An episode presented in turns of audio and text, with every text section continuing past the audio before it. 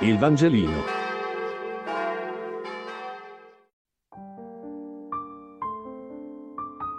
Mercoledì 2 dicembre. Matteo 15, 10, 20.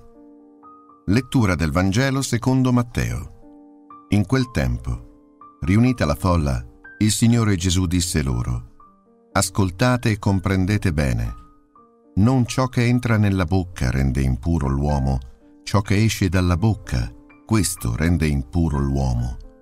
Allora i discepoli si avvicinarono per dirgli, Sai che i farisei a sentire questa parola si sono scandalizzati? Ed egli rispose, Ogni pianta che non è stata piantata dal Padre mio celeste verrà sradicata. Lasciateli stare. Sono ciechi e guide di ciechi. E quando un cieco guida un altro cieco, tutti e due cadranno in un fosso. Pietro allora gli disse, Spiegaci questa parabola. Ed egli rispose, Neanche voi siete ancora capaci di comprendere. Non capite che tutto ciò che entra nella bocca passa nel ventre e viene gettato in una fogna.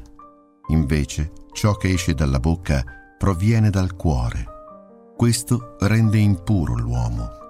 Dal cuore, infatti, provengono propositi malvagi, omicidi, adulteri, impurità, furti, false testimonianze, calunnie.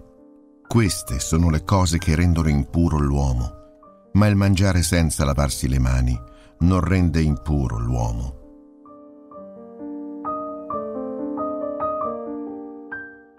In questo brano Gesù mette in guardia dal seguire insegnamenti sbagliati. A quel tempo la pratica del lavare le mani prima di toccare il cibo era per i farisei un precetto necessario per non rendere impuro lo spirito dell'uomo. Gesù spiega invece che a rendere impuro l'uomo è ben altro. L'impurità non viene da fuori, dal cibo toccato con mani sporche, pensi dal cuore. Bisogna dunque diffidare di quei modi di fare o pensare che sono considerati giusti solamente perché seguiti da un gruppo di persone. I falsi precetti dei farisei conducevano infatti la cieca folla in un fosso, L'avvertimento di Gesù è di allenarsi a comprendere, a seguire la sua parola anziché tradizioni di cui non si conosce il significato. Penso che oggi, con l'influenza invisibile dei media e degli algoritmi informatici, sia facile adeguarsi al pensiero di massa, facendosi influenzare su temi importanti come la politica o cosa sia giusto fare in momenti difficili come questa pandemia.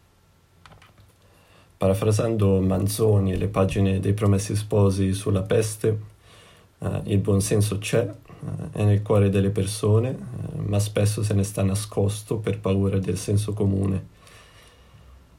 Dobbiamo quindi essere consci che si può essere in minoranza per il proprio pensare, ma questo non deve farci adeguare a ciò che è più comodo dire.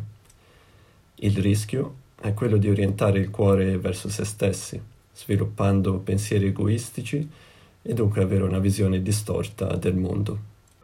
Il Vangelino. Buona giornata.